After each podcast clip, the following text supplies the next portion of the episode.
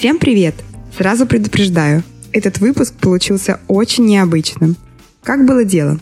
Мы решили записать второй кроссовер про здоровый образ жизни, и одна из его частей должна была быть посвящена практике медитации. Но уже на пятой минуте записи мы поняли, что разговор, кажется, получается куда глубже. А после полутора часов общения осознали, что наша беседа достойна отдельного выпуска, ведь у нас просто не поднимается рука вырезать хоть что-то из ценных тезисов гостя. Итак, с вами подкаст «Подлодка», и в нашем 126 выпуске мы будем говорить про осознанность. Надеемся, от прослушивания вы испытаете те же невероятные эмоции, что и мы. Погнали! Привет из будущего, любимый слушатель подкаста. Я к тебе с небольшим, но важным объявлением. 12 апреля 2021 года стартует подлодка Frontend Crew, новая конференция для фронтенд-разработчиков от команды Подлодка – Тебя ждут две недели интенсивов по актуальным проблемам фронтенда. Тема первой недели – оптимизация перформанса. Разберемся, как чинить все, что работает долго, весит много, тормозит и расстраивает пользователей. А на второй неделе мы поговорим про стабильность и качество фронтенда. Все-все-все про мониторинг, алертинг, тесты и другие инженерные практики, не пускающие ошибки в прод. И, конечно же, как и в других крю, тебя ждут не только классические доклады, но и лайфкодинги, батлы, групповые дискуссии и многое другое, что делает подлодка крю таким запоминающимся и ярким событием. Проходи по ссылке подлодка.io slash fecrew и вводи промокод Frontend 2021 для приятной скидки. И увидимся на конференции! И к нам в гости пришел Артем Овечкин, предприниматель, сооснователь онлайн-сервиса тренажеров для мозга Викиум, основатель агентства интернет-маркетинга Матик, сооснователь двух школ Каула йоги, кафе «Кофе Цвет» на чистых прудах и сервиса по работе над собой Конгруми. И помимо еще всего этого, основатели сети ночных клубов. Внезапно. Да. Кажется, мы еще не перечислили много-много всего, поэтому передаю сразу слово Артему. Артем, во-первых, привет. Во-вторых, расскажи вообще так еще немного о себе, как ты вообще вот пришел к такому э, диверсифицированному набору бизнесов. Друзья, приветствую. Спасибо большое за приглашение. Э, вопрос, э, который не имеет на самом деле ответа. Да? Почему? Потому что э, Действительно, как бы бизнесы все разные, начиная там, от ночных клубов, заканчивая какими-то онлайн-сервисами. И, э, наверное, это связано с тем, что я как бы вот, э, сказать, э, имею инженерное образование и в некоторых вопросах подразобрался, да, и в том числе вопрос построения бизнеса, он, в принципе, для меня стал понятен, ну, вот на том уровне, на который у меня это получается. Поэтому все остальное, что так или иначе привлекало мой интерес – вот, попадала туда, и что-то из этого получалось. И, в принципе, еще один вектор, который тоже повлиял на это, потому что в начале, когда я начинал свой бизнес, в принципе, было, ну, не то, что все равно, что делать, то есть там стоял вопрос заработка на первом месте, да, и помимо вот удовлетворения этих потребностей э, стали всплывать какие-то более актуальные для меня темы, и вот самая последняя компания Конгру, которая позиционируется как сервис работы над собой, да, э, появился не просто так, он появился как отражение вот моего достаточно долгого пути. Сейчас мне 36, начал я где-то в 16-17, ну, то есть, можно сказать, так, квинтэссенция 20-летнего опыта э, по изменению себя. Да, и эти изменения себя, они не то, что мне очень хотелось этим заниматься. То есть вот так жизнь сложилась, и я как бы вынужден был этим заниматься. И, в принципе, то количество времени... Ну, я не знаю среди э, своих близких знакомых, кто еще такое количество времени э, посвятил вот, разбору того, как работают там мозги, психика и какие-то способы с этим воздействия, да. Я как-то вот попытался посчитать, и что, что я делал, да, и набрались такие цифры, которые, в принципе, ну, даже меня сейчас удивляют. То есть, э, например, у меня сейчас уже, я думаю, больше трех тысяч часов э, психотерапии. Вот, то есть это колоссальный вообще объем э, работы с психотерапевтом. И не то, что я этим горжусь, то есть, в принципе, как я сейчас понимаю, это можно было сделать все там в сто раз быстрее, да, потому что есть и более современные подходы, чем там психоанализ.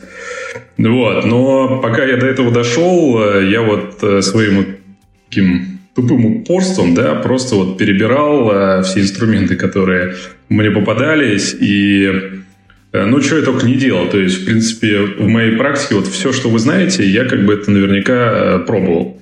То есть, начиная от, э, не знаю, там, стимуляции тока малыми, э, стимуляции мозга малыми токами для Э, приведения организма там, в баланс, заканчивая йогой, естественно, цигун. Э, в Китае я даже прожил какое-то время, где меня кормили какими-то супами из плавников, кололи какие-то мне там иголки.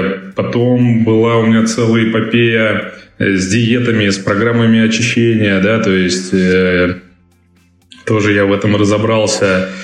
Э, потом... Э, ну, собственно, медитация, да, мы сейчас об этом отдельно поговорим, правда, мне не очень нравится слово медитация, потому что оно окрашено какими-то эзотерическими, и, в принципе, туда вкладывают все, что угодно, начиная от э, смедитировать себе нового, нового мужа, жену, заканчивая какими-то практиками визуализации, да, непонятно вообще, что притягивает к этой медитации, поэтому я это называю просто молчанием. Ну, вот такой как бы, практика физиологического молчания, в которой у меня тоже набралось энное количество тысяч часов. Э, был огромный период в жизни, когда я, в принципе, посетил, мне кажется, всех э, шаманов, эзотериков в России, не только в России. Ну вот, и с ними тоже пытался что-то общаться, смотрел. Но, собственно, почему я это все делал, да? То есть, казалось бы, ну, нафига? То есть, в самом таком возрасте, когда все э, тусят, э, развлекаются, я вот занимался какой-то непонятной непонятным движением. Вот. Но занимался я этим не, не, на самом деле не просто так, а занимался я э, из-за того, что я сам своим умом себя поставил в очень как бы такое сложное э, состояние бытия. Да, что это значит? Э, то есть э, в 16 лет у меня случился такой психоэмоциональный стресс. Вот. Причем он был не столько э, по сути очень каким-то сложным, то есть, ну, там, типа, с девушкой расстался, да, но вот на тот момент это как для меня ну, выстегнуло настолько сильно, что я пробыл в таких переживаниях очень долго, и это спровоцировало э, психосоматическое заболевание, которое на протяжении следующих 10 э, лет никто не мог э, вылечить. Вот, э, и мне пришлось с этим разбираться мне пришлось разбираться. Я прошел, в принципе, весь путь, то есть начиная от стандартной вот этой медицины, потом альтернативной медицины, да, а потом я вот понял, что, ну, что-то, видимо, неправильно в психике работает, потому что врачи говорят, мы тебе не можем помочь. Вот, и как бы я с этим разобрался.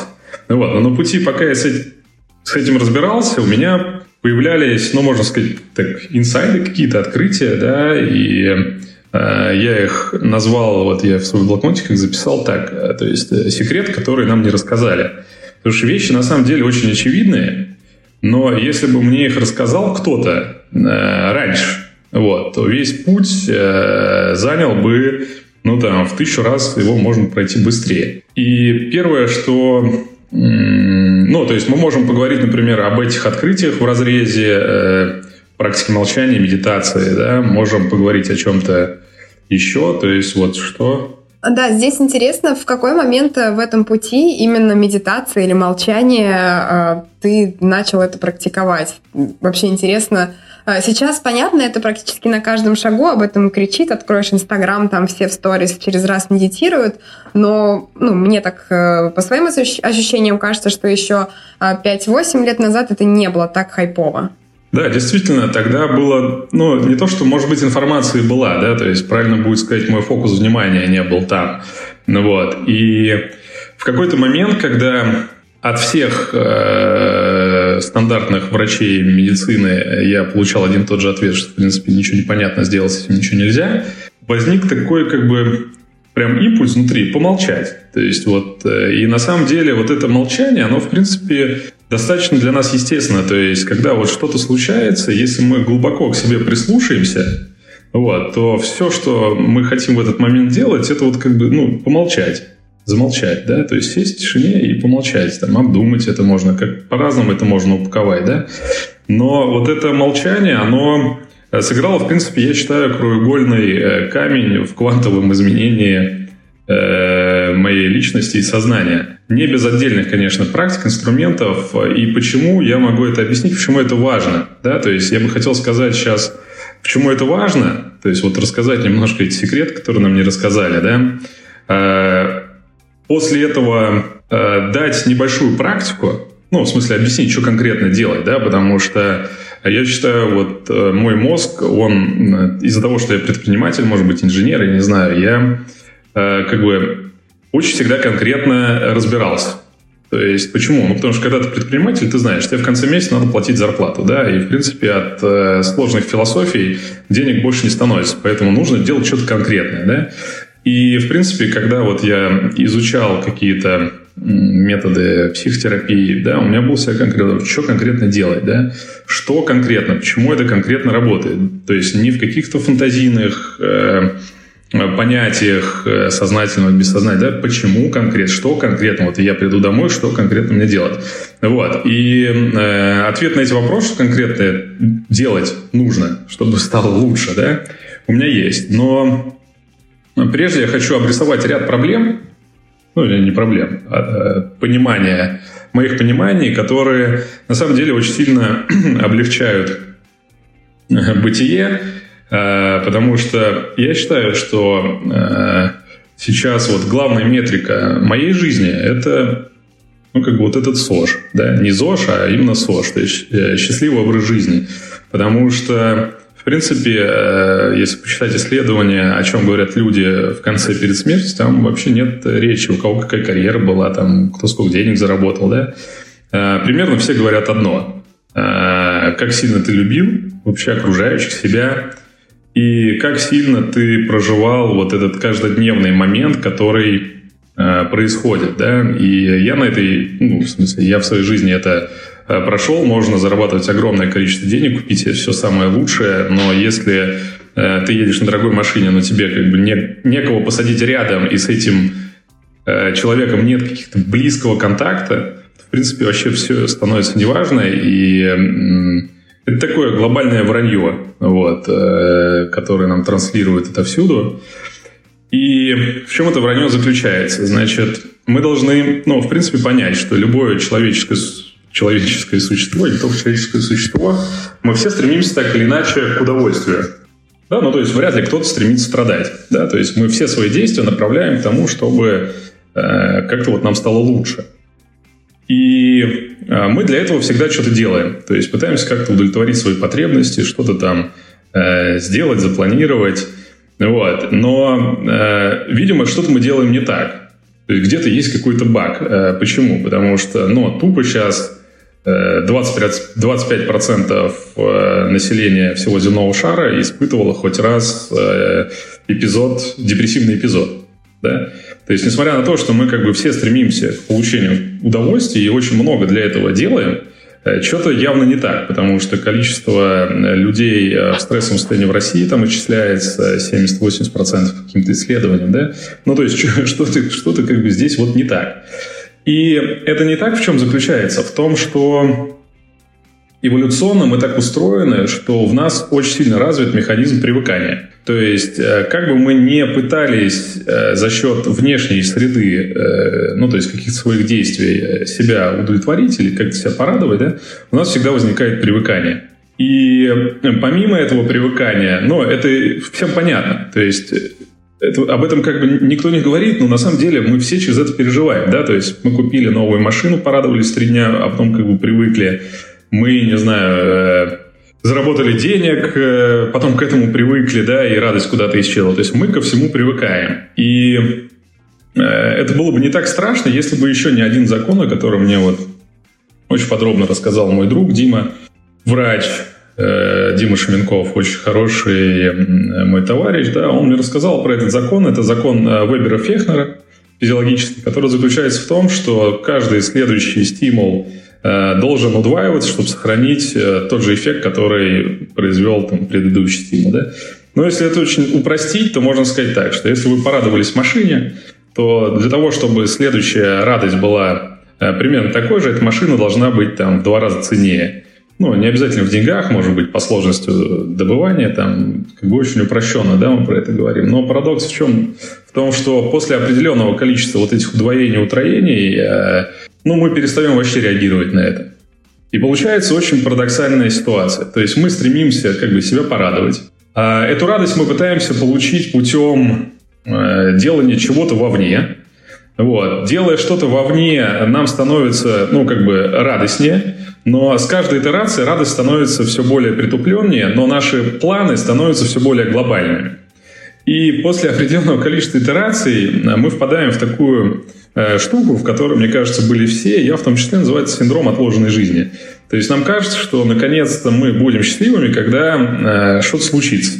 То есть вуз мы закончим, или бизнесом займемся, или женимся, или дети появятся, или миллион заработаем, или когда дети от нас уйдут. Ну, то есть это вот все где-то там.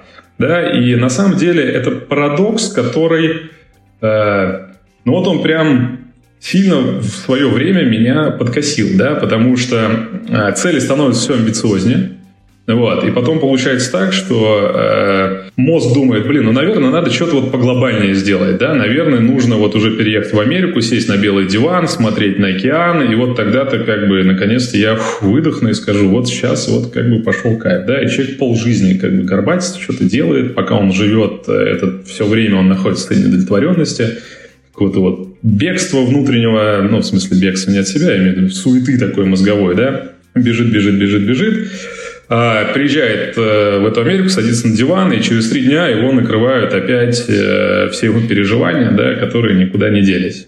Вот этот обман, что изначально вообще всегда э, везде нам говорили, что для того, чтобы быть счастливым человеком, то есть для этого надо что-то делать.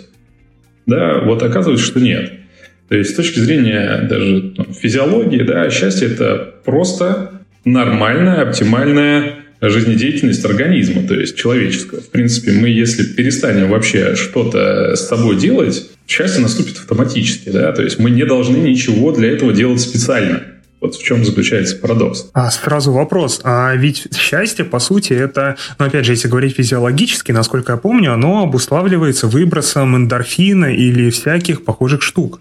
А эндорфин же выбрасывается все-таки не сам по себе, а как раз-таки от, из-за того, что что-то происходит. Из-за планирования. Там, да, но мы немножко путаем э, сейчас понятие счастья и понятие дофаминовое счастье, да, то есть вот как раз, э, когда мы пытаемся э, получить счастье через э, какие-то достижения, да, это при ну, можно так сказать, приравнено вот этим дофаминовым выбросам и циклам, да, и именно поэтому, кстати, вот и происходит привыкание, потому что чрезмерное количество итераций дофаминовые эти рецепторы, они уже не так реагируют на один и тот же стимул, да.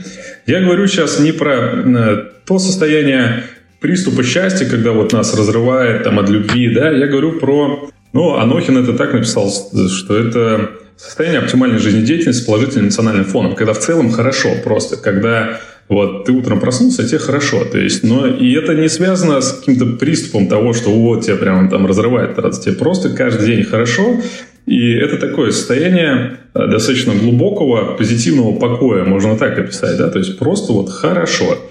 Вот. И вот это состояние хорошо, оно достигается только э, тем, что, ну, то есть некими действиями внутри себя. Да? И это как бы, ну, так очевидно, типа действия внутри себя, но надо понять сначала, что нас отделяет от этого. То есть почему это не получается автоматом. А, и отделяет нас от этого опять, э, ну, можно так сказать, эволюционная привычка нашего мозга постоянно прогнозировать.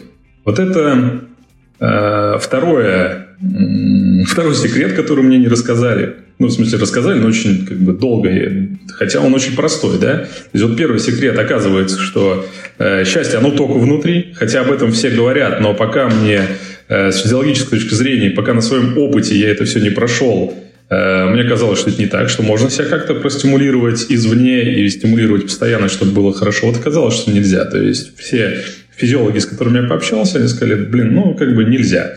Вот, эту тему я могу очень глубоко рассказать, но сейчас не будем просто на это отвлекаться, да, э, потому что второй секрет, который я понял, что наш ум, положение нашего ума и определяет вот это состояние оптимальной жизнедеятельности, то есть, по сути, счастье. Это только положение ума.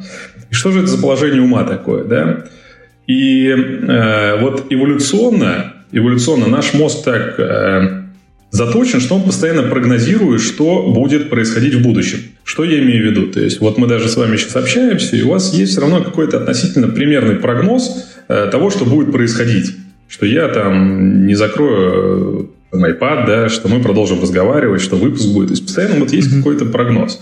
Почему? Потому что те, кто умел плохо прогнозировать, вот, но они тут, наверное, не дожили, потому что сидишь перед костром, все побежали, а ты начинаешь думать, типа, а вдруг это что-то не так? Ну там. да, это механизм выживания, который заложен. Да, да, тебя съели. Но этот механизм выживания... Да, но этот механизм выживания, он как бы и э, сыграл дурную роль с нами, да? Какую дурную роль? Что, в принципе, надо понять, что за любым состоянием эмоциональным, за любым эмоциональным состоянием стоят так называемые умственные операции. Ну, например, э, возьмем состояние обиды. Что такое состояние обиды? Состояние обиды – это когда у вас есть прогноз относительно поведения другого человека – Дальше другой человек в реальности э, ведет себя отличным способом от вашего прогноза. Вы это сравниваете, ваш прогноз его поведения, и получаете некую эмоцию, которую принято называть обидой. Да? И вот э, нам кажется, нам кажется, что как бы вот просто появилось там какое- какое-то эмоциональное состояние. Да? На самом деле за этим эмоциональным состоянием стоит конкретный набор умственных операций.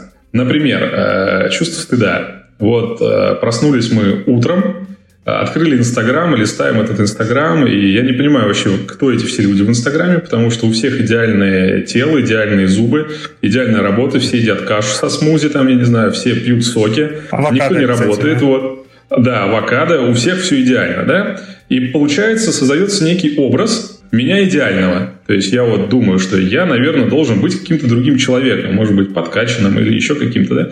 Потом я подхожу в зеркало, смотрю, кто я в реальности, сравниваю свой этот идеальный образ, который вообще непонятно откуда взялся, из Инстаграма, от моих родителей, от бабушки, от учительницы, да. Я сравниваю э, свое реальное поведение с этим э, образом, и на выходе этого сравнения получается состояние стыда, да.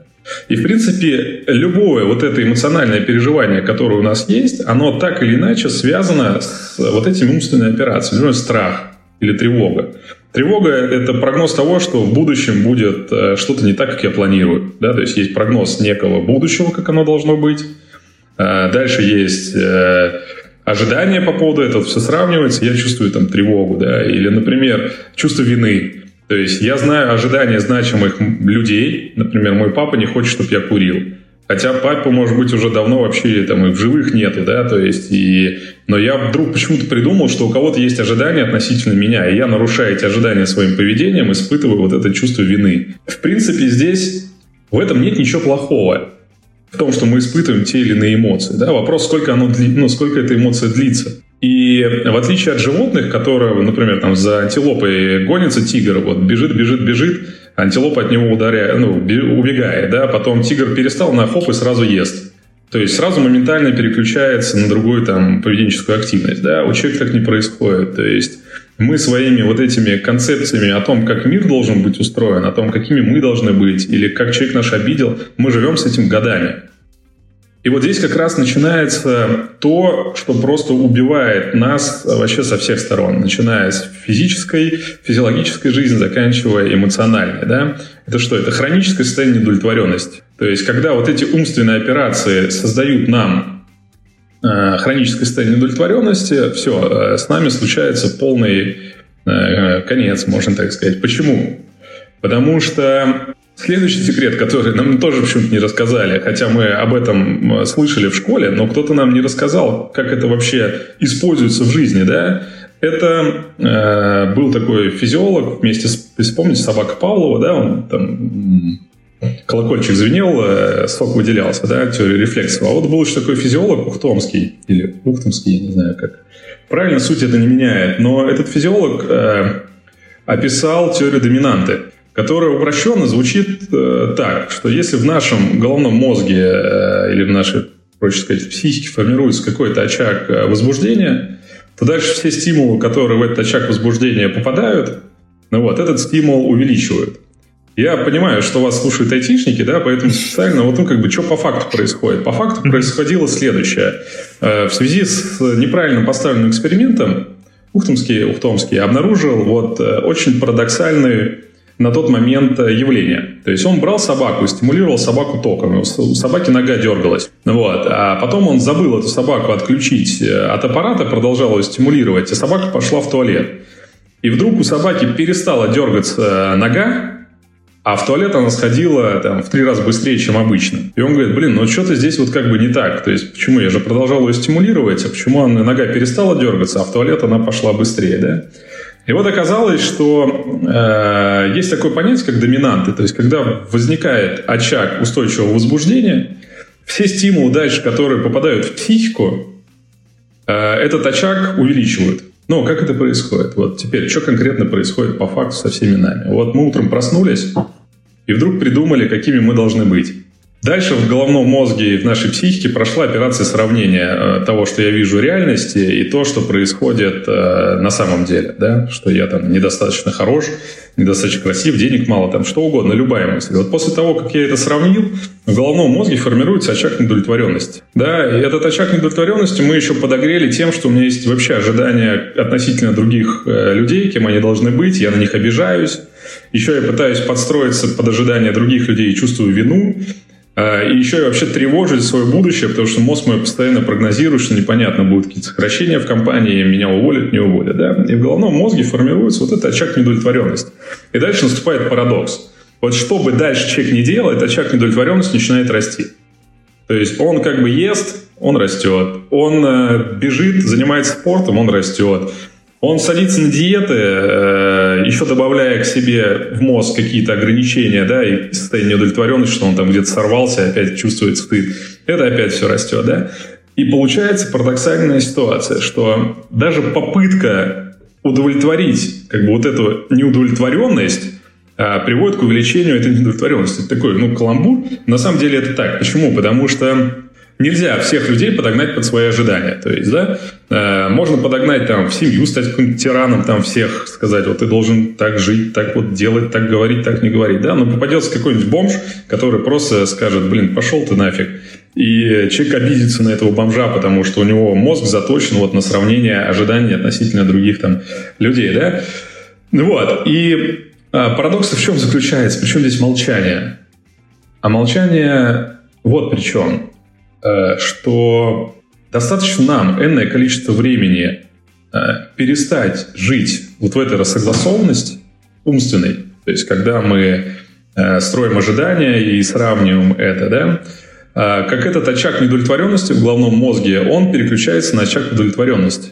И дальше, что бы человек ни делал, он начинает переть. То есть он как бы ест, ему лучше становится, он занимается спортом, ему лучше становится. То есть ему постоянно становится лучше, он постоянно качество его жизни улучшается, и внутреннее состояние постоянно э, постоянно ну, растет, то есть ему вот его прет, прет, прет, да, и уже вроде как бы непонятно, куда еще, ему еще лучше становится, еще лучше становится, еще лучше становится. Почему? Потому что у него вот эта доминанта удовлетворенности, доминанта удовлетворенности, она постоянно, ну, как бы э, растет, так же, как и в обратную сторону, да, состояние удовлетворенности растет. Но для того, чтобы в это состояние перейти, для того, чтобы в это состояние перейти, э, надо вот с собой позаниматься. Что значит с собой позаниматься? Э, надо понять, что до тех пор, пока мы испытываем долгие переживания при сравнении вот, э, реальности и наших ожиданий от этой реальности, да, вот до тех пор, пока есть долгие переживания от медицины, то счастье ну, тупо невозможно. И здесь не поможет ни медитация сама по себе, никакие тренинги не помогут. Ничего не поможет, потому что э, мы тешим идею, что мы можем что-то как бы внутрь нашей психики привнести, и нам станет наконец-то хорошо. Да? Так вот, что дает как бы практика молчания? Или медитация, как угодно ее можно называть. Да? Значит, практика молчания дает то, что если мы энное количество времени начинаем в своей жизни посвящать просто наблюдению за тем, что происходит, а, мы стараемся сделать это наблюдение без оценочное. Ну, то есть сама практика молчания, э, вот почему мне нравится слово медитация. Да? Слово медитация, оно сразу обуславливает, что для этого надо что-то специально делать. Ну, типа музыку включить, благовоние. То есть опять какое-то вот есть долженствование о том, как эта медитация должна быть устроена. Приложение да? скачать вдруг... обязательно. Да, приложение. И вдруг, если что-то пойдет не так, я опять испытаю вот это сравнение моего мнения, как это должно происходить, э, с тем, что на самом деле происходит. Там музыка повиснет, палочка не так пахнет, а вдруг я не в той позе сижу или дышу не так, да? Вот, поэтому э, медитация, медитация рознь, да? И если мы действительно хотим вот что-то изменить в своей жизни, что-то изменить в своей жизни, то нам надо просто замолчать. Вот. Но замолчать э, без каких-то ни было условий, специальных техник, э, режимов. Что значит просто замолчать? Это значит выделить на это время. То есть должно быть выделено время. 2 минуты, 3 минуты, 5 минут, 10 минут, 2 часа. Без разницы. Кому как нравится. Сесть как удобно, как хочется. Не как правильно, да, э, а как вот хочется. Э, закрыть глаза и просто начинать наблюдать за тем, что происходит. Вот, потому что что значит наблюдать за тем, что происходит? Метафорически это можно э, представить так, что э, мы стоим у дороги, и вот по этой дороге э, гоняют наши мысли, как машина, да? И мы просто должны, ну, не только мысли, ощущения еще какие-то, да? И мы просто стоим и наблюдаем за тем, что происходит. И вдруг, если мы в какую-то машину запрыгнули, ну, то есть начали отождествлять себя с какой-то идеей, с какой-то мыслью, и уже начали планировать завтрашний день, или как мы код написали или не написали, там, как там баги где какие, да, то все, что нам нужно сделать, это просто вдох-выдох и вернуться опять вот это в позицию наблюдателя, да. Что это дает? Через энное количество итераций и времени, посвященному этому, мы вдруг поймем, что, в принципе, все зависит от э, вот этого фокуса внимания, да? Что я имею в виду? Что мы можем себя приучить без интерпретированно воспринимать все происходящее. Ну, что я имею в виду? То есть, вот я такой, как я есть, другие люди такие, как, как, как они есть. Мои ощущения просто э, вот какие они есть, такие есть. Вот нога затекла, там попа затекла, рука затекла. Это просто то, что происходит сейчас, да? Это достаточно, ну, такой э, долгий э, путь, да, долгий путь. Э, есть, э, в принципе, еще достаточно интересная методология, я сейчас тоже про них расскажу, и ее можно вот прям сегодня начать, да. А вот сразу вопрос такое молчание, э, но все-таки предполагает, что ты находишься где-то один в спокойствии, или это история про то, что ты едешь в метро на работу, там, не знаю, прикрываешь глаза и просто не сосредотачиваешься ни на чем конкретном, или там едешь за рулем, примерно то же самое, то есть вот... Ну, за рулем, да, да за рулем, наверное, не стоит, да, а вот, в принципе, во всей остальной деятельности, а, да, то есть откуда вообще считается, что вот появились все базовые проблемы у человечества? Да? Об этом Будда еще сказал. Он сказал, что, ребят, все ваши проблемы от того, что э, вы вдруг проверили в двойственность. То есть вы вдруг э, как бы решили, что есть что-то плохое, что-то хорошее что есть хороший человек, плохой человек, что с вами может быть что-то плохое случиться или что-то хорошее, что у вас есть что-то плохое, что-то хорошее. Да? То есть вот как только появилась какая-то двойственность, и вы в эту двойственность верите всем умом, как реально существующие вещи, начинаются все проблемы, потому что сразу появляется то, что мы хотим избежать, и то, что мы хотим получить, то, что мы в себе принимаем, и то, что мы в себе не принимаем. Да? И по сути вот э, состояние ума в недвойственности или состояние ума в удовлетворенности – это Э, путь вот к внутреннему ощущению вот этого э, да, бытия. Что я последний пример приведу сейчас э, на эту тему. Вот, например, какая бы ни была глубокая вообще проблема у человека, вот как у меня, да, была самая вообще, ну, то есть вот дно, просто днище, не знаю, вот некуда днище, да, но я вдруг понял, что ты когда ешь, просто еду, например, ешь, твой фокус внимания может быть сосредоточен на точке удовлетворения голода или на точке ощущения голода.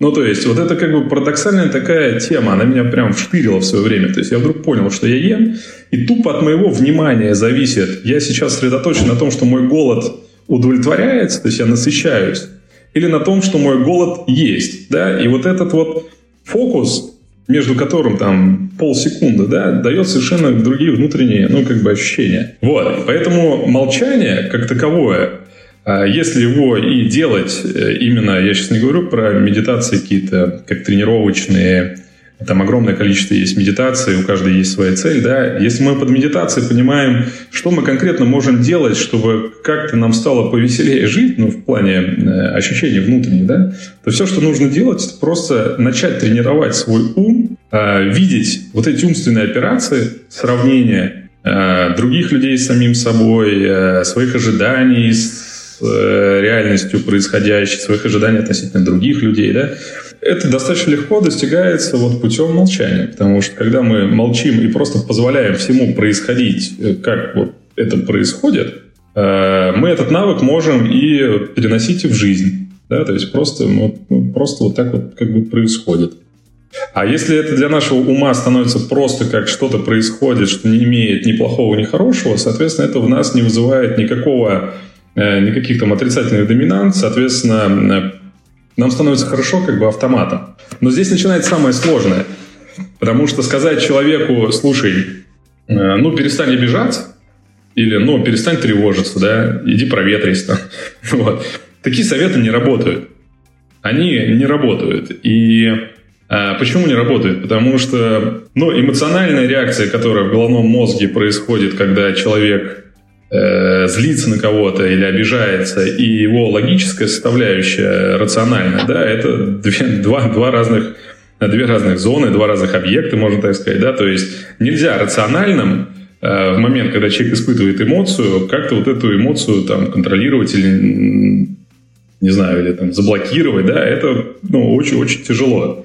Вот, э, поэтому, э, исходя, отвечая на вопрос, как бы, что конкретно делать, я бы Э, советовал ну, вот две вещи, которые прям с завтрашнего дня могут э, очень хорошо помочь людям. Значит, вот первая вещь – это выделять какое-то количество времени на э, безоценочное состояние, без разницы, где это, в, ну, только не за рулем, да, в метро, то есть просто наблюдать за тем, что происходит. Вот. И если мы начали отождествляться с какой-то идеей, что вот это плохо, что затекло, или это плохо, что сейчас поезд застрял, да, то просто возвращаться опять вот на берег, смотря на, за тем, что происходит.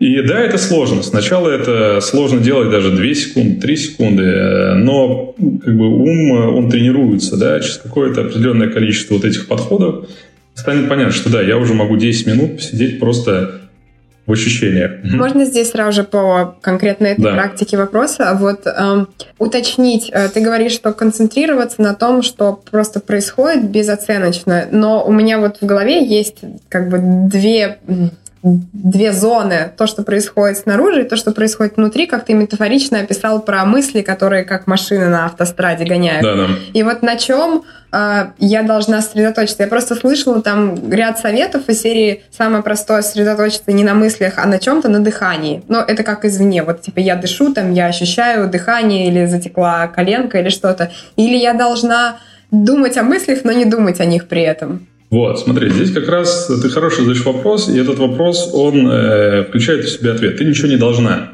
То есть, понимаешь, потому что мы как раз пытаемся э, добиться такого состояния, когда ничего как бы специально, ну вот, э, делать э, не нужно, да. Э, единственное, на чем стоит держать свой фокус внимания, это не отождествляться с какой-то конкретной идеей. То есть понимать, что в момент, э, вот когда я сейчас говорю, есть мой голос, а есть тот, кто его как бы слышит, понимаешь, вот ты слышишь его, да, то есть вот э, слышащий некий. И вот этот слышащий некий, это, ты же его как бы осознаешь, вот, а кто, кто осознает вот этого слышащего? То есть это некий, ну, можно сказать, там, позиция наблюдателя, как угодно, да?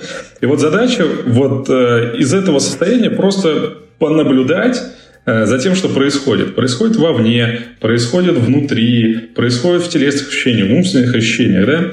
Да, дыхание на самом деле ну, очень хороший инструмент, как э, возврат. Э, ну, вообще это, по-моему, называется, ну, пусть называется петля внимания. То есть, что я имею в виду? Что вот твое внимание, оно здесь, да? Вот ты начала э, сидеть и просто молчать.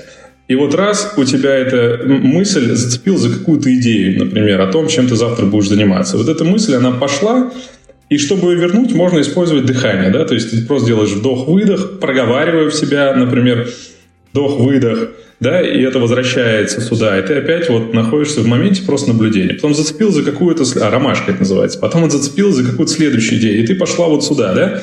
Здесь делаешь опять вдох-выдох, и опять вернулась. Потом вот наверх пошла какая-то мысль, потом вниз, да? И с тренировкой эта вот ромашка э, внимания, она будет сужаться. То есть ты все ближе и ближе будешь, ну, как бы все быстрее, вернее, ты будешь э, разочисляться какой-то конкретной идеей. И когда, то есть, как это делается по факту? Вот я сел и начал просто смотреть, что происходит э, во внутреннем мире, во внешнем мире, без разницы. И как только я понял, что кроме наблюдающего появился деятель, то есть я начал себя отождествлять с какой-то идеей, с какой-то там ощущением, что это я вот, и я это и есть это ощущение, или я это мысль, я туда погружаюсь, да? Я делаю вдох-выдох. Дальше, в зависимости от тренированности, можно сказать вдох про себя, выдох, вернуться опять в это состояние, еще раз сказать вдох-выдох и продолжить наблюдение. По мере как бы, практики этой молчания э, вдох-выдох меняется на ощущение. Ну, то есть я уже как бы не говорю вдох-выдох, а я чувствую холод и тепло. Да? То есть я возвращаюсь за счет вот осознания этих ощущений. Холод, вдыхаю холод, выдыхаю тепло. Да? И я раз вернулся. Дальше в практике можно возвращаться за счет просто идеи дыхания. Потому что ну, как бы завербализовано, то есть, условно, можно разделить там все ощущения на три уровня. То есть есть э, то, что ты проговариваешь, например, там тепло, холода. Можно это ощутить, как ощущение, не проговаривая. А можно иметь идею о том, что это просто тепло или холод, или вдох-выдох, да, и за счет идеи. Это ну, там углубляться можно как бы вообще в бесконечное количество этих итераций, да, но мы не стремимся прекращению сансары нам бы тупо переживать поменьше, да? И вот для того, чтобы тупо переживать поменьше э, и э, жить больше в состоянии оптимальной жизнедеятельности э, с положительным национальным фоном, а не в состоянии тревоги, да?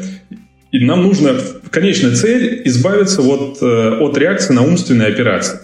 Избавиться от реакции на умственные операции можно двумя путями. То есть э, можно вот через наблюдение, ну, то есть вот просто приучить свой мозг и ум не оценивать, э, не интерпретировать входящий поток информации так критично, как интерпретирует он его сейчас. То есть ты человек увидел, сразу наделил его каким-то качеством плохим да, или наоборот, наделил его, что он красавчик. Он ведет себя потом не как красавчик, и ты как бы расстраиваешься, да, то есть вот чуть-чуть обуздать этот ум. Но это так концептуально достаточно сложно, то есть особенно для э, программистов, айтишников и логического склада ума людей это действительно сложно сделать. Поэтому здесь я очень рекомендую второй инструмент.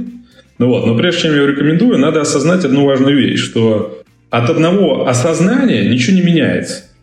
То есть вот как бы инсайды, они ничего не меняют. То есть э, можно вот взять человека и сказать, слушай, твоя проблема вот от этого, да, и он скажет, блин, да, действительно, в детстве там вот были какие-то там штуки, да, но это ничего в его жизни не изменит. Не изменит. Почему? Потому что есть целый набор динамических стереотипов поведения, да, то есть э, это я к чему говорю? Потому что вот сейчас я расскажу очень интересную технику, да, но ее надо делать. Хотя бы минуту в день или там 30 секунд в день, да, но она как бы должна делаться. Вот. Э, о чем эта техника? Значит, мы берем 4 э, блокнот или 4 заметки, без разницы, да? И прям называем первую заметку. Первая заметка называется «обида».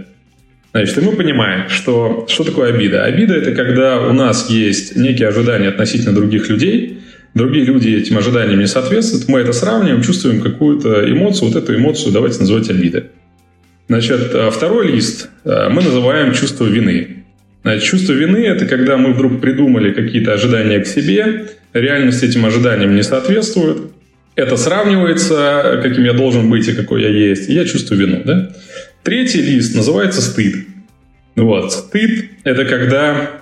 А, наоборот, прошу прощения, да. Э, второй лист называется стыд, это когда у меня претензии к самому себе. А, то есть, когда я вдруг придумал некие идеи относительно того, каким я должен быть, и э, я веду себя каким-то другим способом, и вот чувствую там, чувство стыда. Да? Вина – это ближе к тому, когда я чувствую вину по отношению к кому-то, какой-то человек. То есть, как она формулируется? У меня есть некие ожидания, э, у кого-то есть э, так, у значимого для меня человека есть ожидания, я пытаюсь этим ожиданиям соответствовать, я этим ожиданиям не соответствую, я чувствую чувство вины. Да? И э, четвертое – это страх. Страх, то есть когда событие еще не наступило, я по поводу него парюсь. И вот что происходит. То есть вот у нас есть четыре блокнота, значит, э, обида, стыд, вина, страх, да? Все эти эмоции, мы понимаем, как они происходят. Они все происходят за счет вот умственного сличения э, некого факта э, и некого мнения о том, как что должно происходить. Да, еще раз проговорю. То есть в обиде это наше мнение относительно других людей, оно не совпадает с их реальным поведением, мы обижаемся. Дальше, в зависимости от того, насколько это не совпало, обида может быть очень простая, типа «пошел нафиг», до обиды на всю жизнь, да, то есть люди могут там всю жизнь общаться с кем-то из-за обиды, да, из-за того, что человек э, отличался от наших ожиданий, да. А второе – это стыд, когда у нас есть претензии к самому себе, то есть со мной что-то не так, я какой-то не такой должен быть другим. А, вина – это когда мы пытаемся подстроиться под ожидания других людей, и страх, когда событие еще не наступило, мы по поводу него переживаем. Так вот, в чем заключается прикол. Значит, мы должны понять, что до тех пор, пока э, мы в эти блокноты что-то записываем, э, счастье невозможно. Вот. И э, что мы начинаем делать первым? Мы начинаем просто фиксировать, вот что-то произошло, меня вшторило. Что значит шторил? Я почувствовал э, негативное эмоциональное состояние, которое не могу пока не фиксировать. просто стало плохо. Что-то, что-то вот не так, да, стало плохо. Я должен понять, вот это плохо, оно в какой э, из э, этих четырех блокнотов я могу записать. И я понял, что, например, мне стало плохо, потому что я считал, что босс как бы должен быть красавчиком, заплатить мне за новый релиз 10 э, тысяч долларов, а он заплатил 500 долларов, и я на него обиделся. Вот, соответственно, все, я фиксирую это как состояние обиды, что у меня были такие ожидания, вот я от него ждал, он повел себя так, я сравнил свои ожидания с реальностью и обиделся на него по, по 10 баллам на 5, например, да, зафиксировал. То есть я начинаю, самый важный путь, так же, как в практике молчали, это начать вот это наблюдение. Есть начать наблюдение за тем, что в моей жизни происходит от чего меня штырит. Значит, и я начинаю этот блокнот наполнять. Но помимо этих четырех страниц, страха, стыда, вины э, и обиды, да, там есть еще одна страница. Эта страница называется, ну, как бы, благодарность или хороший, там, без разницы, да. Значит, туда я должен записывать все, что хорошее со мной происходит. Я сейчас объясню, это так как бы очень попсово звучит, на самом деле это очень э, стройная физиологическая практика. Значит, э, вот в хорошести я начинаю записывать вообще все, что хорошее со мной произошло. Вот я утром проснулся, то есть, когда у меня хорошее настроение, начинаю это фиксировать. Ну вот, поел вкусно, блин, класс, мне вкусно там. Сходил, погулял, дети приехали, блин, класс, рад там. В кино сходил, хороший фильм. Просто начинаю фиксировать все, что хорошее. И дальше наступает э, гениальная тема, которая называется традиционное угошение эмоций. Это было открыто нашими физиологами. Значит, в чем оно заключается? И вы это поймете. Значит, у нас бы, ну, нас не приучили в хорошем состоянии думать о плохом. Ну, то есть, вот вы в своей жизни не сможете вспомнить, э, когда вам было хорошо, а вы что-нибудь вспоминали плохое. Да? Но, на самом деле, если мы начнем эту практику делать, э, все изменится. Почему? Потому что э, мы своим хорошим состоянием начнем угошать итерационно, итерационно значит через несколько подходов, начнем угошать состояние обиды, чувство вина, страха там, и все-все-все. Да? Как это происходит? Значит, я сажусь вечером и говорю, у меня есть три минуты. Открываю дневник вот этой благодарности, как угодно он называется, читаю, и мне становится хорошо. Ну, я вспомнил, что в моей жизни было хорошего. Неделю назад, две, вообще в моей жизни. Мне стало хорошо. Из вот этого, и из вот этого состояния хорошести я должен просто открыть обиды, почитать, должен открыть стыд, вину, страх. То есть я должен, как бы получается так условно, что у нас есть вот мозг, в нем вот горит негативная обида, да, или там страх какой-то, тревожность. Вот тревожность, вот она горит здесь. И я своей состояние, своим состоянием хорошести, как ластиком, ну, как бы его затираю. И здесь важна только одна тема, что вспоминая, да, здесь даже вот слово «вспоминание» не подходит, здесь подходит слово «припоминание». То есть я должен припомнить состояние э, обиды, но не углубиться в его переживание заново. Потому что если я начну опять его переживать заново глубоко, то все, что я сделаю, я как бы его еще глубже туда засажу. Да? То есть это должно быть как в кино. То есть я вот сел, вошел в состояние хорошести после вкусного обеда, без разницы, очень неважно. Да? И просто по списку, как в кино, перепрочитал, э, от чего меня штырило. И моя задача, ну, как бы это прочитать и сохранить хорошее состояние. И вот через энное количество итераций через энное количество итераций случится магия. Какая магия случится? Так как, например, обида – это реакция на умственную операцию, да, если мы просто ее начнем угошать в хорошем нашем состоянии, то через энное количество времени эти обиды перестанут в нас возникать, потому что мы, ну, так можно упрощенно говорить, свой ум, свою психику переучили реакции на рассогласование вот это, реальности э, поведения другого человека и нашего ожидания. То есть в следующие разы уже эта реакция будет все меньше, меньше, меньше, и как бы состояние удовлетворенности уйдет. Вот, поэтому если вот из таких прикладных эффективных методологий, которые да, очень хорошо помогают. Это вот молчание, как приучить себя за наблюдением, но не иметь никаких ожиданий относительно того, как это должно происходить. И вот это итерационное угошение эмоций, когда мы фиксируем, что нас, э, от чего нас чего мы сами себя делаем, э, не знаю, виноватыми, да, то есть никто же не делает, это же наш ум делает, а чего мы сами себя делаем обижающимися, то есть вот такая переформулировка, она мозги ставит на место, да, не меня обидели, а я сам себя сделал обиженным, да, или я сам себя сделал человеком, который стыдится. Да? И когда я начинаю фиксировать вот эти умственные операции, заносить их э, в журнал, чтобы просто их опредметить, и потом из состояния хорошего своего состояния просто их вспоминать, через данное количество недель будет случаться магия. То есть ты вдруг поймешь, что ты больше не обижаешься. Э, я сейчас поняла, пока слушала, что я на самом деле... История перетечет в вопрос, что я на самом деле да. делаю такую практику, но не совсем в таком виде. Грубо говоря, когда я в отпуске, мне обычно там большую часть времени хорошо, я как раз иногда думаю о проблемах, которые у меня есть там ну, на работе, да, в профессиональной жизни, и я думаю, боже мой, они совсем не такие критичные, чем когда я варюсь в своем собственном соку там. Я приезжаю, мне этого запала хватает на какое-то время, потом все на путь до работы. Да, на, на, да, на путь до работы, на первый понедельник, потом все на круги своя возвращается. И как я понимаю, что основная фишка тут именно в регулярности и в том, что мы тренируем ну, наш мозг э, реагировать так, а не иначе. И вопрос, в который перетекает эта история, как часто это нужно делать? Нужно, должна, я не буду больше использовать эти слова, но тем не менее. Никому не нужно. Смотри, э, ситуация очень простая. То есть, если у тебя нарывает палец, наверное, в больницу не надо идти. Да? Но если как бы случилась гангрена, то ну, надо, наверное, в больницу ехать. Вот, поэтому здесь каждый человек определяет э, сам для себя приоритеты. Вот. И мое, например, мнение, это делать э, каждый день обязательно, потому что, но Э, тупо мы чистим зубы два раза в день, да, но умственной гигиеной как-то вообще не принято заниматься. То есть это вообще в целом похоже все на абсурд. То есть мы живем какими-то вот целями, карабкаемся по этой лестнице, а потом понимаем, что ту стена, ну, та стена, куда мы эту лестницу при, прислонили, она вообще, ну, как бы не, не нужна нам, да. И а, почему это, ну, как бы очень важно? А, потому что до тех пор, пока человек находится в состоянии удовлетворенности, что бы он ни делал, что бы он ни делал, э, все, что он будет делать, например, э, он, э, не знаю, хочет новую идею придумать. Вот ту идею, которую он придумает, придет еще больше удовлетворенности. Вот он хочет поменять свою жизнь, найти себе другого партнера, который вообще ему в счастье семью построит. Он найдет именно того партнера, который его погрузит еще больше в. Да? И этому есть очень ну, как бы цепкое и такое очень подробное объяснение физиологии называется акцептор результата действия.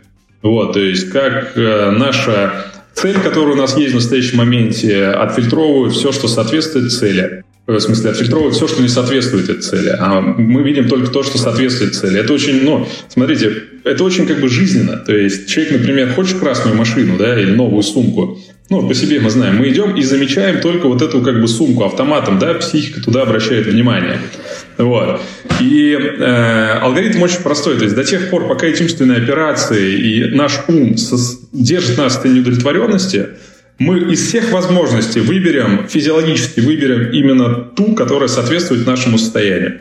Но самое парадоксальное, что здесь э, как бы этот процесс, он двунаправленный. То есть, с одной стороны, то, что мы видим, ну, слышим, э, осознаем, отфильтровывается из внешнего мира через призму вот этого восприятия, да, но есть такой же процесс обратный, то есть все идеи, которые у нас в голове рождаются, они также отфильтровывают через эту призму. Вот, то есть э, не надо тешить идею, что те идеи, которые у нас в голове появляются, они э, созданы в тот же момент, когда мы их создали. Да? Разница сейчас между процессом, когда мы осознали мысль, и когда она сформировалась, исчисляется уже 10 секундами. То есть там как бы физиология... А вот смотри, меня еще, вот пока ты рассказываешь, думаю, кручу одну мысль. А насколько вообще хорошо действительно избавляться от всех негативных чувств, вроде обиды, вроде вины, вроде стыда, потому что они же во многом являются очень эффективными мотиваторами что-то делать. То есть, условно, нет ли здесь опасности, когда ты абсолютно счастлив, когда ты в гармонии с собой, ну, ты, на самом деле э, вот, кушаешь вкусно, высыпаешься, э, для тебя сейчас в моменте хорошо, но если посмотреть на удельное количество ценностей, которые ты как личность создаешь, то, как ты там условно влияешь на мир вокруг себя, это значение станет ниже. Вот так, наверное, потому что, ну, да, негативные понял, мотиваторы, вопрос. они обычно более действенные. Смотри, здесь зависит, я объясню э, со всех сторон ответ на этот вопрос. Значит, э, первое, ты должен определиться, что для тебя в приоритете. Ну, как бы запустить ракету на Марс э, или построить компьютер Apple, но не иметь э, счастливую семью, э, хорошие простроенные отношения и состояние как бы, счастья, то, наверное, да. То есть можно из состояния сжатой пружины, в принципе, ну, сделать что угодно, да. Вторая, которая мысль, ну, то есть я просто все, все это проходил, да. А второй посыл, нужно ли избавляться вот от всех эмоций? Не нужно. Естественно, не нужно. Нужно понимать, что за каждой эмоцией, даже вот эти базовые, которые мы рассматриваем, они очень имеют социальные функции для себя. То есть, например, человек почувствовал обиду, да? Обида нам дана для того, чтобы открыть рот и другому человеку высказать свое мнение – Типа, мне это не нравится, меня это не устраивает. Я хотел бы, чтобы было по-другому. Да? Но вот ровно после того, как человек закончил эти слова говорить, обида должна исчезнуть. Да? Ну, то есть э, эмоция должна длиться там типа один, одну секунду, может, две секунды, как вот некий побуждающий э, элемент к акту действия. И после того, как этот акт выполнен, ну, как бы не должно быть там обиды, да? Также, например, как чувство стыда. Да, ну то есть, если я встал, например, захотел в туалет и встал в подворотне в Питере где-нибудь э, и справляю свою нужду, мне должно быть стыдно. Да, но это стыд зачем? Чтобы в следующий раз я как-то спланировал маршрут, там что-то как бы понял, потерпел, да. Но в момент, когда я прекратил акт вот этого, стыд должен исчезнуть. Но человеческий мозг, он как бы у большинства как устроен, что люди эти обиды переживают годами а вот ты должен был это мне сделать, и это сделать, а вот я мог бы сказать, а не сказал, а вот у меня чувство вины там за то, что я там не соответствую родительским ожиданиям, да, то есть, в принципе, нет задачи избавиться от эмоций, и, в принципе, этого невозможно, да, есть задача э, свести, ну, по-другому, есть задача э, переживать адекватной ситуацию, ну, то есть, если умер близкий, любимый человек, ну, блин, надо горевать, надо реветь прям и орать, да? Вот. Но если, я не знаю, тебя уволили э, с работы, не доплатили, не доплатили там 10 тысяч рублей, а ты по поводу этого месяц ходишь и думаешь, какой босс дурак, ну, как бы, какашки-то у тебя в голове, у него хуже дела не становятся, да? И сейчас э, последняя часть этого вопроса, э, не становится ли хуже? Не становится. Ну, в плане мотивации. Почему? Потому что Каждое переживание в головном мозге имеет свою активность. Ну, то есть вот тревога есть или обида, да, это же все занимает физиологическую энергию, прям там химическую энергию, да, в головном мозге. Поэтому чем меньше в голове а, становится заплетов, или они как постепенно а, исчезают, да, тем энергии становится больше. Поэтому лежать просто, вот как бы лечь на диван Э, в полном удовлетворенности не получишь. Людей начинают, наоборот, распирать. Но просто их распирает уже не состояние сжатой пружины, когда ты вдруг придумал какую-то сверхидею, что тебе надо там ракету запустить, и ты вот на этой сжатой пружине весь в стрессе, там фигачишь, я так строил бизнес э, с язвами, со всеми, да, и ты как бы фигачишь, фигачишь. А есть другой путь, на расслабоне. Ну, то есть, как бы вот, на расслабоне это не значит бездействие, да, это значит, что действуешь в состоянии расслабленность с полностью осознаванием, что происходит, и тебе это нравится, тебе как бы это прет, да, но момент, то есть в чем разница? Потому что в состоянии сжатой пружины, пока ты это делаешь, ты находишься в неудовлетворенности, напряжение, в состоянии разжатой пружины, пока ты это делаешь, ты каждый день, в принципе, проживаешь в состоянии радости, но при этом бывают какие-то эмоции, естественно, то есть можно разозлиться на то, что водитель, не знаю, в Яндекс Такси пахнет плохо, да, но у тебя этот, э, как бы, эта обида на него, можно так сказать, да, она выражается, то есть ты открываешь рот и говоришь, откройте, пожалуйста, окно, но мне не нравится. И все, и забываешь про это. А не то, что ты где-то стерпел, куда-то этот зажим там еще упал в какую-нибудь печень, мышцы, я не знаю, там что, и потом это выливается все плохое самочувствие и соматические болезни. Хотел вот добавить, что у меня это те, эта практика, ой, вот я сейчас понял, очень хорошо перекликается с, условно, с getting things done. Там примерно такая же история, что когда ты в голове держишь очень-очень много мыслей, планов, идей, обязательств и не выгружаешь их куда-то регулярно, то с этим очень сложно жить. Да, У да. тебя мозг, условно, Топлива постоянно работает. Да-да-да, вот ему не хватает топлива, работает на пределе, только чтобы что-то не забыть. Ты постоянно об этом думаешь, и нет, условно, места для каких-то новых мыслей. Как только ты начинаешь да. это хотя бы регулярно выгружать и разрешать себе об этом забыть, у тебя действительно прям кардинально меняется отношение к жизни, твои возможности и прочее. И вот, вот то, что ты сейчас рассказал, на самом деле звучит очень похоже, но для эмоций. Да, и плюс здесь еще э, какой э, парадокс, который вот, э, в принципе, у меня этих секретов, которые нам не рассказали, у меня их, не знаю, на, на 10 книг хватит, наверное, да? Вот, например, одно из, ну, из открытий, которое для меня было, что, оказывается, нет критики к внутреннему диалогу. Ну, то есть, пытаться внутри своей головы подвергнуть критики какую-то идею относительно себя, ну, практически невозможно. То есть, вот, поэтому это должно быть куда-то выгружено в блокноты, да, то есть, поэтому, э, когда говорят там, типа, напиши свою проблему на бумаге, вот я всегда задал вопрос, блин, ну зачем, я же, как бы, ну, все в голове там держу как-то, да, вот, до тех пор, пока мне там физиологи не, не, не показали, что, э, блин, не, нифига, вот я действительно понял, что критики к самокопанию практически нет, поэтому человек может вот этим самокопаническим э, диалогом довести себя просто до каких-то, ну, очень странных умозаключений, состояний, да, тревоги и так далее. А вот ты написал, типа, боюсь, что меня уволят. И посмотрел, блин, ну, найду новую работу. Там еще угасил это хорошим состоянием и составил план, и как бы вообще проблемы нет. Тут еще два практических вопроса. Первый – это имеет ли смысл писать это именно на бумаге рукой, или это точно так же в электронном виде тоже нормально? То есть, или здесь тоже, опять же, каждый кому как удобно выбирает? Да, мне кажется, вообще никакой. То есть, это просто должно быть выгружено. Причем выгружено в каком-то виде, в электронном, э, в тексте, в рисуночках, да, то есть, это просто должно быть э, в диалоге с другим человеком. Но только с человеком э, с психологическим образованием, чтобы соседи на кухне, друзья на кухне не давали совета, которые стоят из 89% их э, холодца, которые они проецируют э, на жизнь твою, да, поэтому если как бы рассказывать проблемы, это только профессионально обученным людям. Вот, либо в электронном виде, например, вот э, Конгру, да, который мы сделали, там, э, в принципе, это все об этом, только еще смазанной очень такими эффективными технологиями работы с собой. Там все в электронном виде и отлично заходит, то есть люди расписывают свои эмоции, свои проблемы, состояния, ведут журнал, дневник.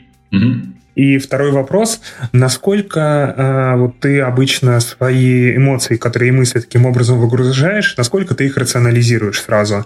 То есть пытаешься ли ты понять, что именно у тебя вызвало такую эмоцию, свести это как раз к какому-то там простому заблуждению или какому-то простому факту, или это просто пока выгрузка без какого-то анализа? Смотря какая цель. То есть э, я понимаю очень глубоко себя, да, то есть э, вплоть до того, что я могу понять, что у меня изменилось настроение, как отголосок э, утреннего сна, который мне приснился, настроение изменилось вечером. Да?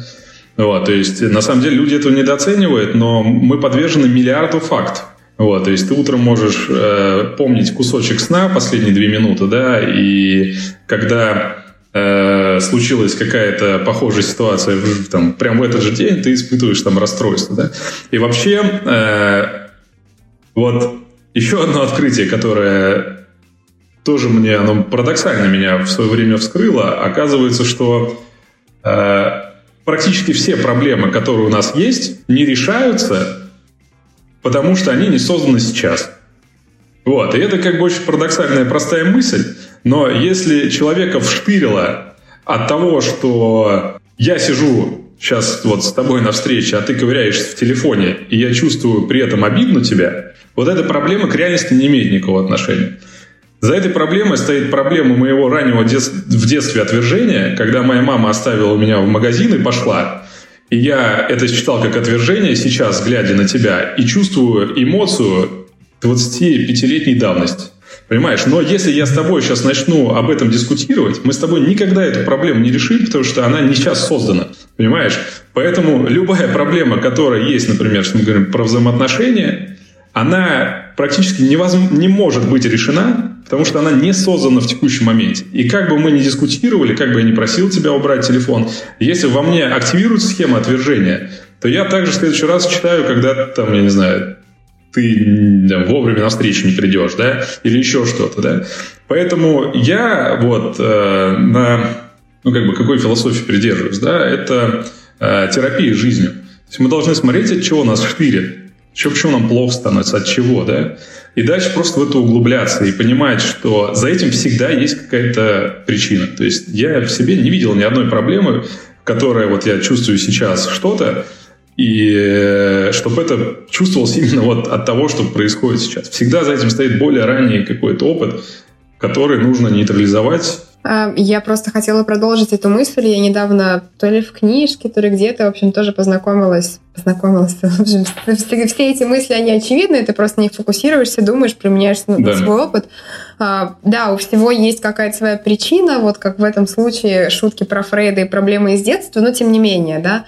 Мне понравилась идея о том, что иногда не обязательно ехать там э, к отцу в деревню и решать там с ним конфликт. Иногда достаточно просто принять себя и сказать себе, да, во мне эта проблема существует потому-то, и не пытаться ее, ну, типа, возможно, это и будет нейтрализацией. Просто часто возводят все абсолют, что нужно вот все-все-все разрешить вот эти вот конфликты, вот эти все проблемные ситуации, обязательно их дорешать до нуля, и вот тогда наступит счастье. Мне кажется, это тоже как раз пример отложенного счастья. Возможно, их никогда не получится решить, и просто принять, осознать, что я такой, так было, вот, это уже будет...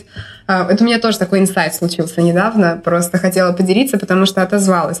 Вот, можно я на себя возьму такую скучную роль? У меня часто в выпусках э, такая на мне обязанность. Да. У нас часть была про медитацию, и у меня очень отозвалось, ну вот, все те рассуждения, которые сейчас были, а, и про проблему а, конфликта ожиданий и реальности, и про баланс энергии. Вот все-все-все, что мы обсуждали, все отзывается. Единственное у меня, что не складывается сейчас, как молчание, медитация э, мне может помочь. Э, сейчас я для себя только ну, сформулировала такую мысль, что это как тренировка ну, безоценочного суждения, по сути. Вот, можем мы тут попробовать вот э, распространить это молчание на все те вещи, которые конечно. мы обсудили. Конечно, смотри, ты по 10 баллам выбери, на какой глубине тебе рассказать ответ на твой вопрос. А они в минуты переводятся как-то? Не, ну, как бы время одинаковое, там, 3 минуты это займет. Тогда на, на 7. На 7. На 7, Давай, да. давай на 7, хорошо. Значит, э, есть э, такая штука, как э, надсистема. Ну, то есть, условно говоря, последние эксперименты, например, в физиологии показывают, что если мы э, если ты в Фейсбуке общаешься с э, семью и более людьми, которые набирают вес, у тебя вес начнет набираться автоматически. Вне зависимости от того, кушаешь ты правильно, не кушаешь.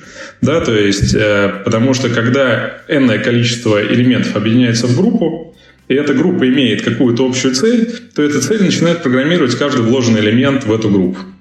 Ну, как бы вот это э, есть такая штука. Значит, о чем я говорю? Что представь, что э, у нашей, нашего вида человечества, человеческого, есть вот эта надсистема, которую можно назвать, э, ну, как бы, как угодно, э, начиная от Бога, заканчивая Вселенной, но с точки зрения эволюции, эта надсистема, она, ну, как бы двигает Э, человечество в двух направлениях. Да?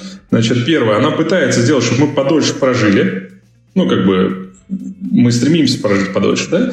И второе, это так, чтобы каждый человек э, раскрылся э, по максимуму в э, той жизни, ну, которую он проживает.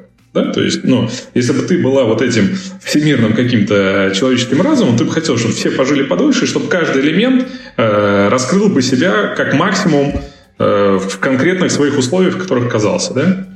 И вот теперь э, к чему я говорю, что э, можно метафорически это сказать так. Э, вот есть печень у меня, да, и есть организм. Вот э, печень и организм мой могут существовать только при одном условии. Если точность передачи сигнала между печенью и моим организмом э, будет э, ну, без потери эффективности, без потери сигнала, без искажений. То есть, что я имею в виду? Если мой палец не гнется, э, то мой сигнал от головного мозга не попадает до пальца, и это называется болезнью. То есть, понимаешь, в принципе, вообще все может существовать только когда сигнал из точки А в точку Б проходит э, ну, без искажений. То есть, условно, когда начинается болезнь печени, когда вдруг печень решает, что она должна делать сама, да, и передает информацию наверх, например, с каким-то искажением, или принимает э, сигнал с искажением, там, я буду побольше там какой-нибудь АЛТ выделять, или там что-то еще, или желчный там как-то начинает работать, да, и получается, что печень может жить долго и эффективно только при условии того, что э, она с некой надсистемой, ну, с моим организмом, честно обменивается информацией. Это как бы вот такой принцип физиологии есть, да, что если нарушается принцип э, передачи информации, то система, ну, как бы распадается. Если у меня все органы начнут передавать э, сигналы непонятно какие, принимать сигналы никакие непонятно, то вот организм мой э, как бы развалится, да. А теперь смотри, что происходит в жизни. Вот ты вдруг утром проснулась и решила, что тебе надо делать. Вопрос, с чего ты решила, что тебе надо делать? Это мне, например, напоминает э, то, что печень утром проснется у меня и начнет сама думать, что ей делать. Вот с чего ты взяла э, такую концепцию, что те идеи, которые в твоей голове есть, они как-то коррелируют с вышестоящей системой. Чего мы взяли, что утром проснувшись, та цель, которая у тебя есть, она соответствует ну, с неким глобальным организмом человечества, например, или Вселенной, не знаю, там как угодно это можно назвать эзотерически, да, мне это напоминает, что это так же, как бы печень утром проснулась, и вот она решает, что она будет делать, что ей надо денег побольше заработать, сегодня у нее выходной, завтра ей что-то еще делать. Да? И получается что? Что до тех пор, пока печень не войдет в, скажем, в обмен со мной, с организмом, э, сигналами без искажения, общая жизнедеятельность, счастливая и долгая моего организма невозможна. Теперь смотри, что происходит. Когда у тебя есть относительно реальности какие-то идеи, ты реальность воспринимаешь с.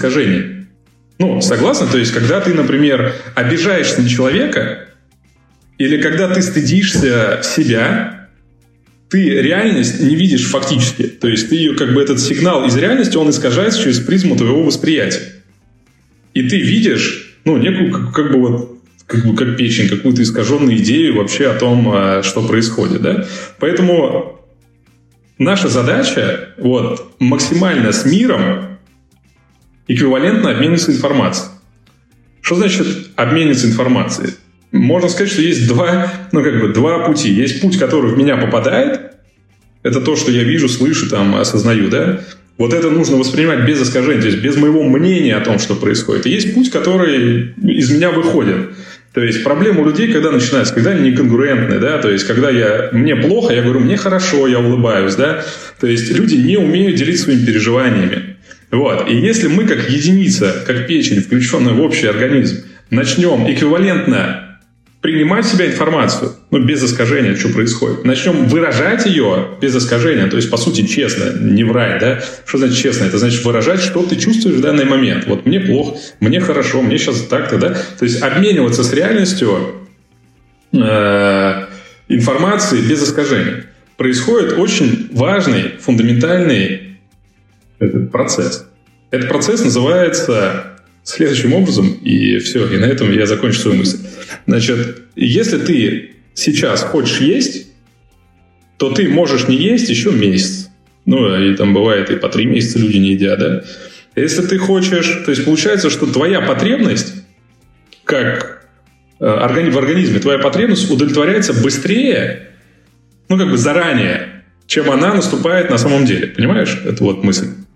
То есть ты хочешь пить, но ты можешь не пить еще там трое суток, да? Ты хочешь есть, но можешь месяц не есть. То есть организм, он как бы наперед формулирует эту потребность и пытается ее удовлетворить.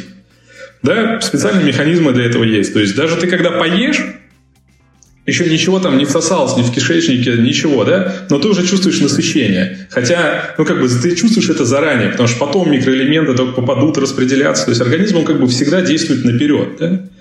Так вот, смотри, что если мы начинаем практиковать молчание и начинаем в этом процессе без, акцеп... ну, скажем, без искажения воспринимать все происходящее, то можно сказать, что вот эта выше, выше, вышестоящая система, надсистема, она начинает обмениваться с нами сигналами, ну, как бы без искажения. То есть мы как будто вот на рации э, отпустили кнопку, чтобы наконец-то услышать, что там в ответ нам как бы говорят. Да, то есть мы всегда вот балаболим эту рацию, а здесь мы кнопку отпустили и слушаем, что происходит. И если мы достаточно хорошо научимся слушать, то в твоей жизни все будет случаться быстрее, чем тебе нужно это на самом деле. Это то, что называется жизнь в потоке. Но для меня это жизнь в потоке.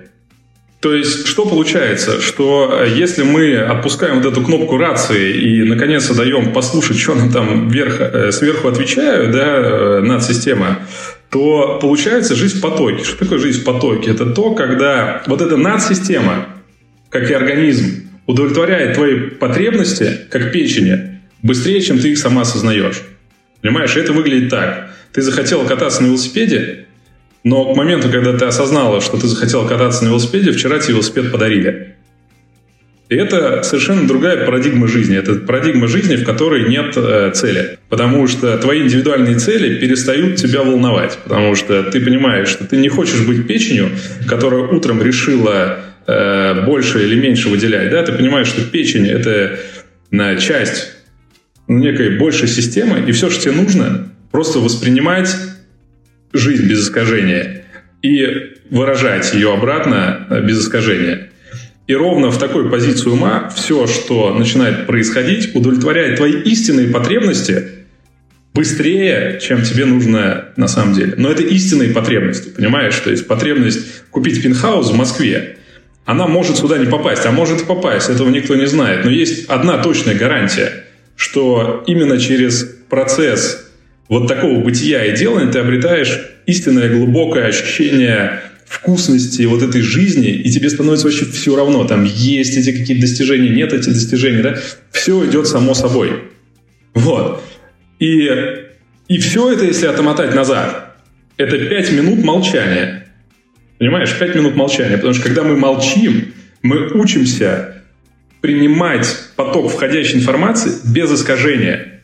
И мы учимся и выражать то, что в нас происходит, тоже без искажения. Откуда все проблемы? Что, я говорю, человеку плохо, он улыбается, да? Это рушит просто вообще психическое состояние человека, потому что мы становимся неконгруентными. Ни один ребенок себя так не ведет, пока его родители не научили. Он если плачет, он плачет. Ни одно животное не придуривается, что ему хорошо, когда ему плохо, да? И печень начинает болеть ровно в тот момент, когда она вдруг изображает из себя Э, что-то и начинает сама индивидуальной какой-то целью пытаться там что-то разрулить, да. Поэтому вот это как бы маленький шаг к молчанию, он может привести к очень глубинным изменениям и жизни в состоянии потока, когда просто вот э, я, например, живу без цели, да, то есть нет никакой цели. Но это не значит, что как бы жизнь не, не, не случается что-то, просто случается все быстрее, я понимаю, что э, ну, как бы я для себя все решил, я это ощутил, и у меня нет, ну, как бы нет ни одной иллюзии того, Э, что ну, нужно иметь какую-то вот индивидуальную цель, какие-то вот достижения, что там нет, вот э, нужно замолчать, отпустить кнопку этой рации, и э, после этого будет посеяна мысль, которая взойдет в мозгах, она будет казаться тебе э, твоей мыслью, но она как бы не является твоей мыслью. И делая эту мысль, ты наконец-то поймешь, что, блин, все получается очень без напряга. Потому что ты просто встаешь на место печени и понимаешь, что э, высший стоящий организм просто передает тебе сигналы, и твоя задача их принимать и транслировать обратно такую же как бы неискаженную информацию, да. И как давно ты в таком режиме сам живешь, когда, по сути, вот без такой четкой цели? А Я уже лет семь, наверное. Я хочу сказать, что э, количество достижений, если их перевести вот в какие-то человеческие мерки, да, э, их стало гораздо больше. Вот. Но опять же, это, ну, как бы здесь манипуляция не прокатит, типа я начну так жить, вот, ну, да, и, да, да. Э, может быть, меня отпрет. Просто это теряет, ну, как бы это теряет вообще важность. Это вот теряет важность. Почему? Потому что появляется такой вкус жизни, что, в принципе, Э, тебе уже не нужно ехать никакие там ни Мальдивы, ничего. Ты можешь взять э, шашлыки, да, и пойти с другом в лес э, просто и кайфануть от этого гораздо больше, чем находясь в самом дорогущем отеле, вот, но живя полностью в искажении, в долженствовании, в страхах, в тревоге там и всему, да, то есть это совершенно несоразмерная жизнь с тем, как бы, как я раньше проживал это состояние. И есть конкретные инструменты, да, то есть вот два этих конкретных инструмента, они очень простые. То есть, понятно, там углубляться можно э, глубоко. Э, те, кто захочет заморочиться, пожалуйста, на сервис приходите, там все это можно сделать быстрее и с технологией все там, как бы это все автоматизировано, да. Но если кто не хочет э, и вот, что конкретно делать, просто замолчить, и начните э, убирать реакции на умственные рассогласования с помощью нейтрализации через позитивные вот эти эмоции. Да? То есть просто угошать, угошать и молчать. И все наладится автоматом. Причем по всем фронтам. То есть здесь даже нельзя взять какую-то одну сферу, типа там здоровье станет получше. Все станет автоматически лучше. Почему? Потому что везде все проблемы из-за вот этих искажений, которые мы накопили, которые мы с собой носим, своих идей о том, как что должно быть, да. То есть организм, если просто оставить в покое, то он восстанавливается сам очень быстро. Угу. Если мы говорим про здоровье. Окей, Артем, Спасибо тебе огромное, что пришел к нам, и вместо того, чтобы просто рассказать нам про то, что зайдите в App Store, поставьте себе приложение Headspace и наслаждайтесь, ты подошел к теме сильно-сильно более глубоко и дал какие-то такие прям очень классные практические рекомендации, которые лично мне, не знаю, как Катя, однозначно захотелось вот пойти и прям завтра с утра попробовать. На самом деле это прям очень круто. Спасибо тебе за это. Давайте, друзья, я вам пришлю еще обязательно доступы. Сейчас мы э, перезапустим угу. новый релиз выкатим. Пришлю вам доступы э, к Конгру, да. Угу. Позанимайтесь, потому что я вот, ну, собрал туда самую квинтэссенцию того, как максимально быстро можно распутать свои мозги, чтобы они перестали создавать вот этот э, напряг и, наконец-то, просто выйти, вдохнуть и понять, что, блин, да, ну, как бы вот она жизнь, она прям сейчас. То есть она прям сейчас, прям в настоящем моменте, да, и именно этот момент называется настоящим. Он как бы в русском языке не просто так называется настоящий, да, он все, но он прям вот настоящий, прям сейчас. Mm-hmm. Но для того, чтобы этого понять, нужно просто немножко распутать мозг, чтобы фокус внимания был вот прям здесь, сейчас, как бы очень банально, но есть прям конкретно что делать. Кать, да. можно задать тебе вопрос? Давай. Что тебе нравится больше, чем жить здесь и сейчас? Больше этого, дорогие слушатели, ох, мои все мысли уже ушли на а осознание. Отпущу. Мне нравится, когда вы приходите во все наши соцсети, ставите лайки, делаете ретвиты, пишите нам комментарии, пишите отзывы отзывы о том, как подлодка и, возможно, именно такие выпуски изменили вашу жизнь. Ну и самое главное, слушайте наш подкаст. На этом все. Всем спасибо. Всем пока. Пока-пока. До свидания, до свидания, друзья.